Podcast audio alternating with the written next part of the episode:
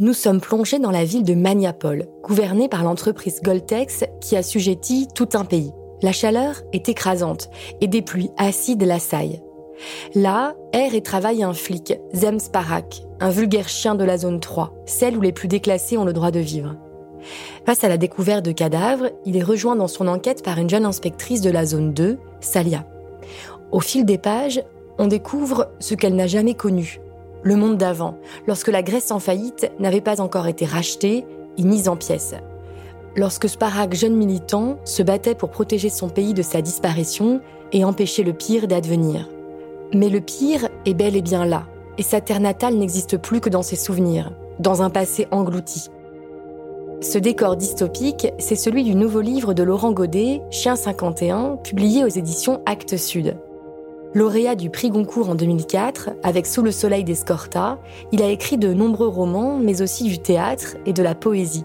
C'est dans sa maison d'édition à Paris que je l'ai rencontré, et je lui ai demandé s'il était exactement le même d'un livre à l'autre, et surtout d'un genre à l'autre.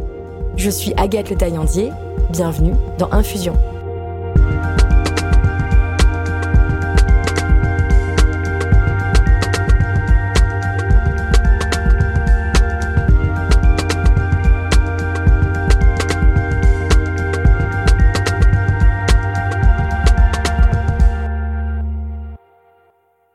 Forcément un petit peu, je pense, parce que le, c'est des outils différents. La boîte à outils n'est pas tout à fait la même. Les enjeux, les difficultés, les enjeux d'écriture sont pas tout à fait les mêmes, effectivement, entre le théâtre, euh, la poésie et, le roman.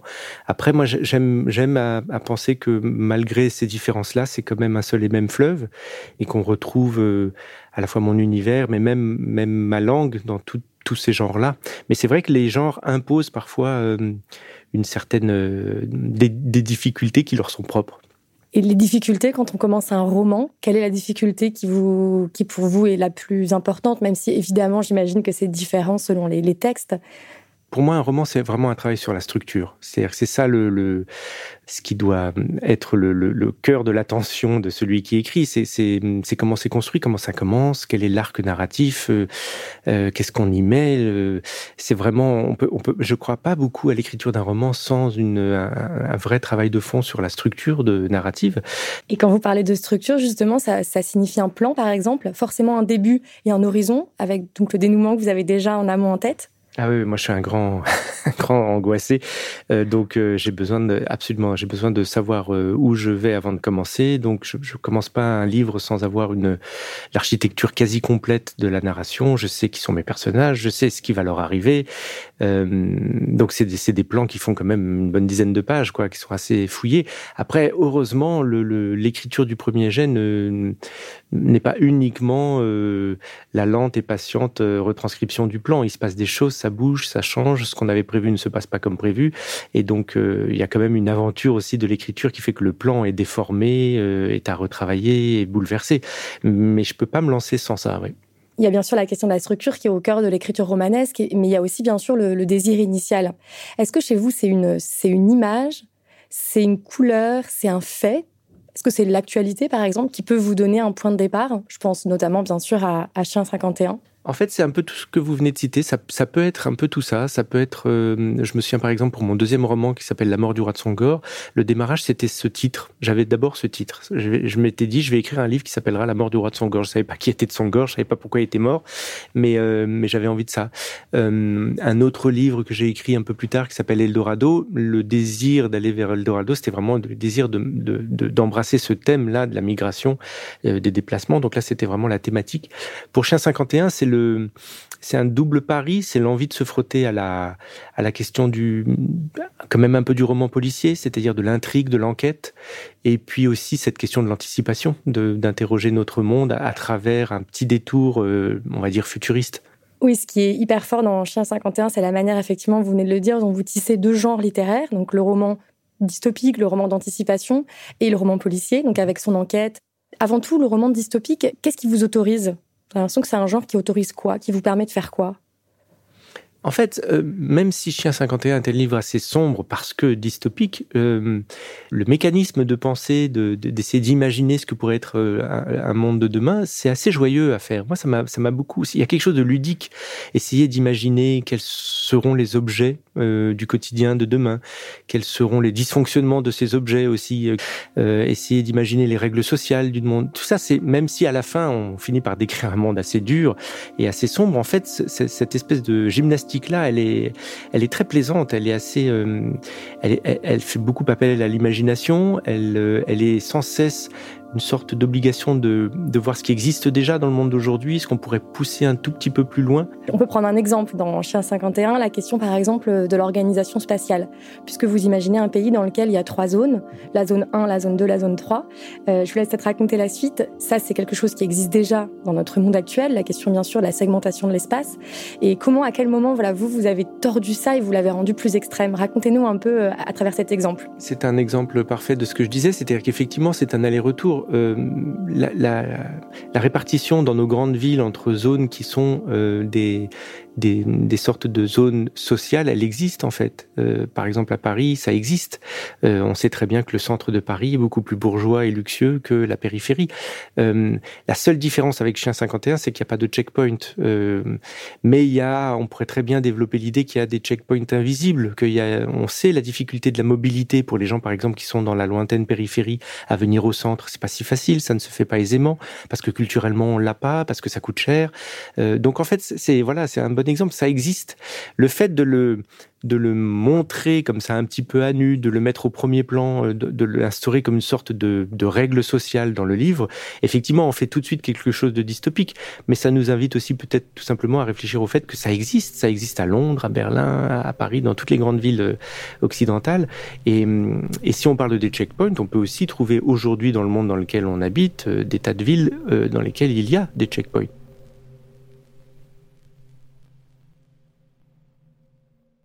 Après, vous vous amusez à aller plus loin. Je pense par exemple au Love Day. Ça, comment ça vous est venu cette idée euh alors ça, c'était l'envie d'imaginer une société qui, fonctionne sur le mode de de la de l'effort et de la récompense. C'est-à-dire, on, demande aux citoyens d'être dans l'effort, le travail, de ne pas prendre de vacances pendant 15 jours parce qu'il faut finaliser un projet important. Et pour euh, les remercier d'une certaine manière, il y a une sorte d'institution de la récompense. Et donc, effectivement, l'organisation de ce Love Day, euh, où tout d'un coup, pendant 24 heures, on peut euh, faire l'amour avec qui on veut. Il y a une espèce de barrière sociale qui tombe, d'inhibition qui tombe. Et, et c'est totalement admis, c'est même encouragé, parce que faire l'amour, ça fait du bien au corps, on se repose, et puis on mieux derrière. Ben, ça, c'est pareil. C'est en fait, c'est au fond, moi, vous savez, je suis toujours un peu surpris quand j'écoute la radio et qu'on me conseille de manger cinq fruits et cinq légumes par jour. C'est-à-dire que ça, ça existe aussi. On vous dit euh, comment il faut éternuer, là, plutôt dans votre coude, euh, qu'est-ce qu'il faut manger, combien de fois par jour.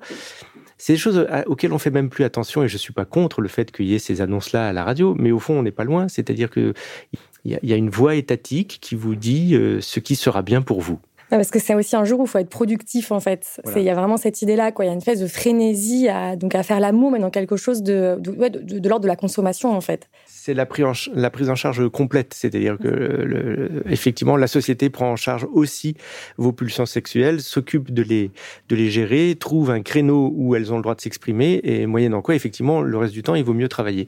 C'est cette idée-là, mais là là c'est là où on est dans la dans la dystopie parce que pour l'instant on a encore un petit peu de marge de manœuvre de ce point de vue-là. Oui. Et dans l'invention de ce monde, il y a aussi, je pense que pour un écrivain c'est assez passionnant, il y a aussi l'invention de nouveaux mots. Ce qui dit forcément euh, nouvelle société, nouveau système, dit aussi peut-être nouveau langage. Est-ce que c'est quelque chose que vous que vous appréciez particulièrement de, de distiller des, des voilà des, de nouveaux termes, de, de un, un nouveau lexique dans Chien 51 oui, mais c'est amusant à faire parce que c'est vrai qu'on se dit que euh, à partir du moment où il y a des nouveaux objets ou des nouvelles réalités, il faut les nommer et qu'effectivement il y a un, petit enjeu là de, de, de, de trouvailles, d'essayer de trouver. Alors par exemple dans Chien 51, on ne parle pas de citoyens, euh, on parle de, de salariés parce que les, les gens sont à la fois des salariés et des citoyens, donc il y a cette espèce de compression là. Euh, mais moi, encore une fois, j'ai parfois l'impression en discutant avec des amis qui travaillent dans des grandes boîtes qu'on n'est on n'est pas loin du salarié, c'est-à-dire que ce que demande parfois l'entreprise en termes de temps de travail, en termes de disponibilité permanente, surtout maintenant avec euh, avec euh, les mails, avec la difficulté de faire une frontière vraiment imperméable entre le monde privé et le monde du travail. Toutes ces questions-là, en fait, elles sont déjà extrêmement euh, présentes dans, nos vies. Ce que vous êtes en train de me dire, ça me fait évidemment penser à la période du confinement et à ce moment aussi où c'est vrai le travail s'est infiltré partout euh, euh, dans nos espaces intimes, dans nos, espaces domestiques.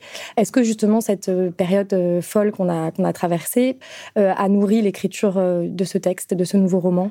Oui, je crois beaucoup. Alors, je, n'ai pas, euh, quand, le, premier confinement a commencé, je n'ai pas écrit mon journal de confinement. J'ai tout de suite senti que pour moi, ça correspondait pas du tout à, à, une, à une, possibilité. En fait, j'aimais pas cette idée-là. Je, n'ai pas une écriture du quotidien. J'avais pas envie de raconter ce que je vivais. Donc, j'ai tout de suite pensé que ce qu'on vivait allait forcément un jour ou l'autre euh, ressortir en termes d'écriture pour moi, parce que tout simplement c'est quelque chose que j'ai traversé comme vous, comme, comme chacun d'entre nous, et que donc ça nourrit l'homme que je suis, mais, mais pas comme ça. Et au fond, maintenant, avec un peu de recul, je me dis qu'effectivement, Chien 51 n'aurait sûrement pas été écrit si on n'avait pas vécu ça, pour une raison que, que je pourrais exprimer ainsi, c'est que je pense qu'en fait, on a vécu la science-fiction tous collectivement. Alors Chien 51 n'est pas du tout un livre sur le confinement, mais effectivement, euh, ça, a sûrement joué à, cet endroit-là. C'est que mon imaginaire euh, a, vécu de manière très forte la dystopie, et donc elle ressort là dans l'écriture. Le risque d'un monde comme ça, un peu construit, euh, qui reste quand même imaginaire, comme on l'a dit, ça peut être un peu d'être théorique et ce qui n'est pas du tout, du tout le cas dans, Chien 51, c'est que ça passe vraiment par des personnages, et donc notamment par euh, bah, le personnage principal. Est-ce que euh, vous pourriez nous faire un peu son portrait? Le personnage principal s'appelle Zem Sparak, et c'est un, homme comme on dit, entre deux âges, c'est-à-dire qui a probablement entre 40 et 50 ans. En fait, c'est un peu moi, euh, Sparak. C'est-à-dire que c'est un homme qui vient d'un autre monde. Ce qui est important, c'est que c'est un homme qui vient d'un autre monde que euh, celui qui est décrit dans Chien 51. C'est-à-dire que dans Chien 51, la société qui règne s'appelle Goltex et on est plongé dans une ville qui s'appelle Maniapol, qui existe depuis des décennies, mais, mais, mais Sparak a connu autre chose. Il a connu le monde d'avant, il est né en Grèce, il était athénien, et il a connu ce moment où euh, Goltex a racheté la Grèce qui était en faillite. Donc lui, il a une mémoire beaucoup plus importante que les personnages qu'on va croiser, et que la plupart des personnages qu'on croise dans le roman. Euh, il se souvient de ce temps où il était un citoyen grec, il se souvient de ce monde où il était quand même un peu plus libre, et il porte en lui ce monde euh, maintenant englouti, qui, ne, qui ne vivra plus jamais, puisque la, la Grèce non seulement a été rachetée, mais elle a été mise en pièces et, revendue, donc la Grèce n'existe plus. Euh, ça lui crée une probablement une, épaisseur au sens, il y a une perspective en lui, il y a une ligne de fuite, il y a une mémoire, euh, et puis surtout une grande tristesse parce qu'en fait, il porte des mondes qui ont disparu et il ne peut partager ces mondes avec presque plus personne, notamment l'autre inspectrice qu'il va croiser et avec laquelle il doit travailler, qui s'appelle Salia Malberg. Elle est une femme beaucoup plus jeune que lui, qui n'a pas connu ce monde-là, qui est vraiment née avec Maniapol, Goltex. Elle est dans cet univers, c'est le sien, elle le trouve normal. Et donc euh, voilà, c'est ce qui se joue entre ces deux personnages, c'est la question de la mémoire en fait. Elle, elle est, elle est de la même amnésie que cette ville et que ce monde. Lui, il a une profondeur plus grande. Et, et ce qui se passe entre deux, c'est qu'elle sent quand même, elle a cette intelligence un peu intuitive de sentir que si elle se frotte à lui, euh, elle a des choses à apprendre. Il y a ce point d'amnésie qui, qui, la rend peut-être un peu plus euh, creuse, en fait, et elle va se remplir euh, en fréquentant Sparak. Oui, je pense notamment à ce moment important du livre où ils ont une discussion et où en fait elle lui dit mais c'est grec, mais en fait elle lui demande de raconter les émeutes et comment donc Goltex, cette entreprise qui a racheté la Grèce, a, elle dit, pacifié, pacifier les rues. Mhm. Et c'est un mot qui le fait sortir de ses gonds. Tu sais aussi que quand tu dis pacifier, tu parles d'un pays qu'on a écrasé. C'était comme la botte d'un flic sur la joue d'un manifestant, tu vois. On écrase. Ça gueule, ça chiale, mais on écrase encore. Les rues ne se sont pas calmées toutes seules. Ça aussi, tu le sais, que Goltex a dû envoyer les forces anti-émeutes et que ça a tapé pendant des mois. Tu sais qu'on lui a arraché les doigts à la Grèce, à sa jeunesse, jusqu'à ce qu'elle ne ressemble plus à rien. Tu sais tout ça puisque tu t'es documenté, non? Et puisqu'on parle de nous et qu'on en est à se faire des petites confidences, tu sais aussi que ton formateur, le commissaire Dombro, il a fait ses armes là-bas, justement, dans les rues de Monatiraki, où ça pissait le sang. Tu vois, moi aussi je me suis renseignée. Il les connaissait les entrepôts du Pirée. Il les a vus, les gars qui passaient des nuits entières à violer des jeunes activistes. Si ça se trouve, il en faisait partie. Tu le sais ça aussi? Il voudrait ajouter que oui, elle a raison, c'est bien de là qu'il vient, que oui, il a traversé ses jours sauvages et qu'il a perdu un peu de ce qu'il était, mais que non, ce qu'il a vécu là-bas, elle ne pourra jamais en avoir la moindre idée et que même il lui interdit de prononcer ce mot sacré de Grèce devant lui, car elle ne sait pas, ne saura jamais ce que c'est que le bruit d'un pays qu'on étouffe. Et je trouve que c'est un peu le premier moment aussi où lui, on le sent euh, euh, combatif, on le sent en lutte, alors que c'est vrai qu'il est écrasé par le système. Absolument, je, suis tout à fait d'accord avec vous. Je pense que c'est un personnage fatigué et c'est important qu'il le soit au démarrage. Il est usé, on sent qu'il est usé par, euh, par ce qu'il a traversé. Il reste, comment dire, pour moi, il reste en lui deux points qui sont quand même des points de combat euh, qui, qui, en font quand même un personnage pas tout à fait résigné.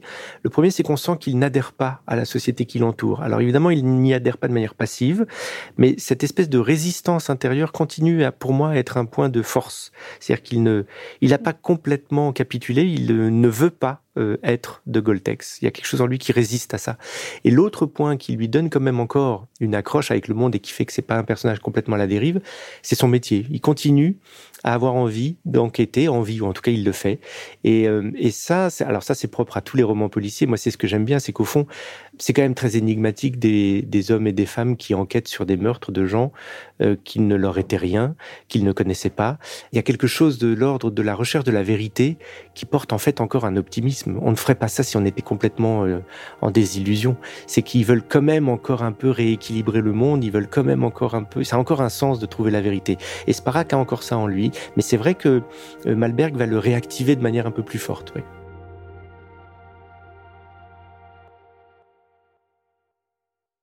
Le choix de la Grèce aussi, c'est évidemment pas anodin, à la fois par rapport à l'actualité assez récente de ce pays, mais aussi d'un point de vue plus mythologique. C'est vrai que le, le, point de départ du livre, en fait, une des premières idées que j'ai eues, c'était cette idée de partir de la dette, de la crise de la dette grecque et d'imaginer une autre fin que celle qui a eu lieu dans le, en tout cas pour l'instant, dans le monde réel. C'est-à-dire de me dire que se serait-il passé si euh, vraiment la Grèce avait été en faillite totale et qu'une grande entreprise comme il en existe aujourd'hui, euh, GAFAM ou autre, avait dit, ben en fait, moi, je peux la racheter, la Grèce. Donc ça, c'est vraiment le point de départ du, du roman. C'est autour de ça que j'ai construit. Après, moi, il y a cet amour euh, euh, profond d'abord pour le pays. Euh, la Grèce, c'est aussi, vous l'avez dit, c'est d'emblée la mythologie, c'est d'emblée la tragédie grecque, c'est-à-dire c'est aussi littéraire.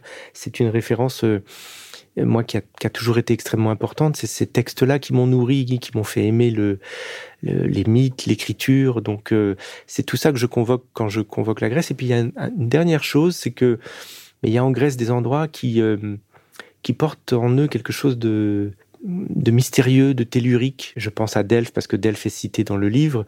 Euh, le site de Delphes, c'est extraordinaire. C'est-à-dire qu'on est en contact là avec euh, un, très vieux mystère de, l'harmonie du monde et des hommes. Le choix du positionnement pour les temples, le choix de cette petite vallée, euh, la beauté des montagnes autour, le vent qui souffle, les chèvres qui sont pas loin, tout ça dessine quelque chose on, a l'impression d'une intelligence humaine qui a compris que c'était là et nulle part ailleurs parce qu'il y avait des forces en présence dans ce lieu-là euh, qu'il fallait euh, honorer, respecter ou juste écouter. Euh, cette chose-là, on l'a beaucoup perdue dans le monde occidental. On sait plus faire avec le mystère, on sait plus faire avec le sacré. Et je trouve que la Grèce parfois nous rappelle ça. Donc c'est bien aussi que c'était bien pour moi que Sparak porte aussi ce monde-là. Il porte aussi en lui la beauté, ce pays et, les lieux dont vous parlez dans le livre. J'ai l'impression que c'est aussi un endroit important de Chien 51, ce rappel de la beauté de la beauté. Alors lui, il porte, c'est ce qui fait que le roman est sombre, il porte euh, le souvenir de la beauté, mais surtout le souvenir du saccage de la beauté. Vous l'avez dit avec les émeutes et tout ça, il se, souvient beaucoup de comment est-ce qu'on a détruit tout ça, puisqu'il a participé aux manifestations pour essayer de résister. Ils, se sont fait balayer lui et ses camarades, donc il a vu son, monde sombrer. Alors il y a quelque chose en lui qui se souvient encore de comment c'était avant, et notamment aussi à travers euh, cette histoire avec une femme, euh, une, histoire d'amour qu'il a eue à, à cette époque-là où il était jeune euh, militant. Mais c'est vrai que il a en lui le souvenir d'une autre beauté. On parle beaucoup donc de ces allers-retours effectivement entre euh, le présent du monde de Chien 51 et cette Grèce. Vous, inventez une stratégie narrative pour faire euh, remonter le passé puisque c'est la prise de drogue qui permet au personnage d'avoir des flashs, des images et de revivre le passé un peu comme un film. Mhm. Comment vous est venue cette idée? Alors j'imagine que dans ce monde-là, il y a, y, a, y a de nouvelles drogues, évidemment, comme dans chaque univers que nous connaissons. Et euh, là, c'est l'Okios qui permet effectivement de se plonger de manière totalement euh, immersive dans une réalité qu'on choisit. Et comme le dit le vendeur de kiosque, la plupart du temps, c'est effectivement des scènes de sexe que, choisissent les gens.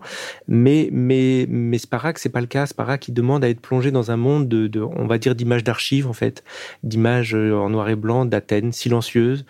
Et j'aimais bien ce côté euh, totalement décalé et désuet qui montre en lui bah, d'abord qu'il adhère pas au, qu'il n'a pas les mêmes désirs que les autres, et puis qu'il est bien dans la nostalgie. En fait, c'est ce qui me permet d'amener euh, petit à petit dans le livre, j'espère, au centre, sans jamais que ce soit dit de manière explicite, mais c'est un livre sur le temps sur le rapport au temps des personnages, sur le rapport à la mémoire, sur le rapport à, au, temps présent et au passé, ce qu'on en fait, est-ce qu'on reste dans la nostalgie, est-ce qu'on le porte, est-ce qu'on le détruit, est-ce qu'on l'abandonne, ce passé qu'on a en nous.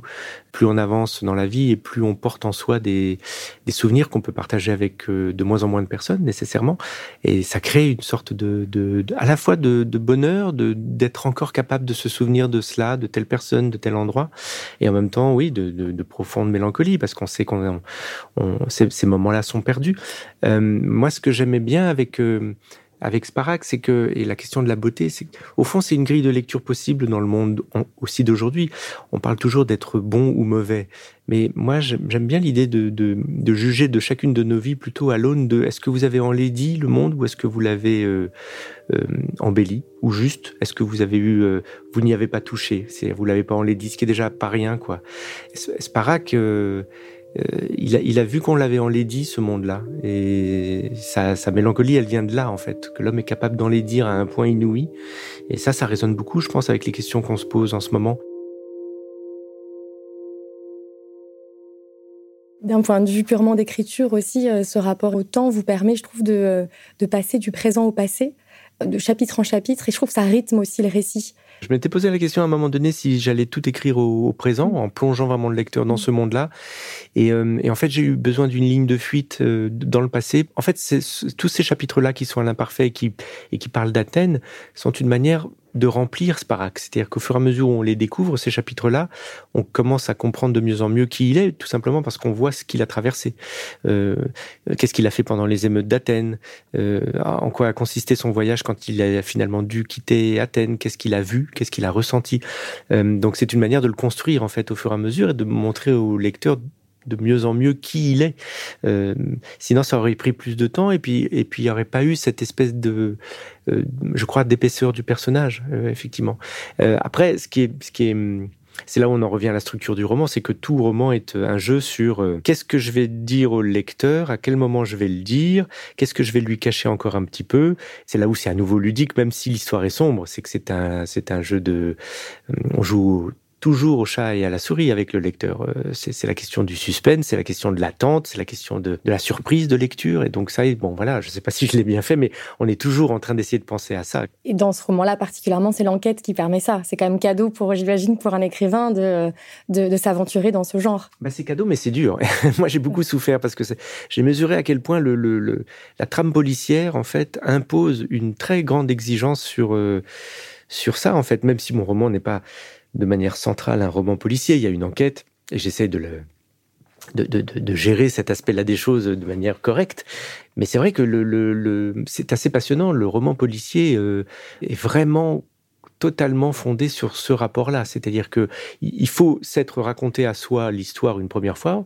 Euh, à soi, l'écrivain doit savoir ou l'écrivaine doit savoir, euh, ok, comment ça s'est passé, qui a tué qui, à quel moment. Ensuite, celui qui a le meurtrier, comment il a essayé de cacher son crime, etc. Et puis ensuite, il y a un autre travail qui consiste à dire maintenant que je sais moi comment ça s'est passé, je casse tout et comment est-ce que je vais le raconter au lecteur? C'est-à-dire quel bout je lui montre et quel bout je lui cache?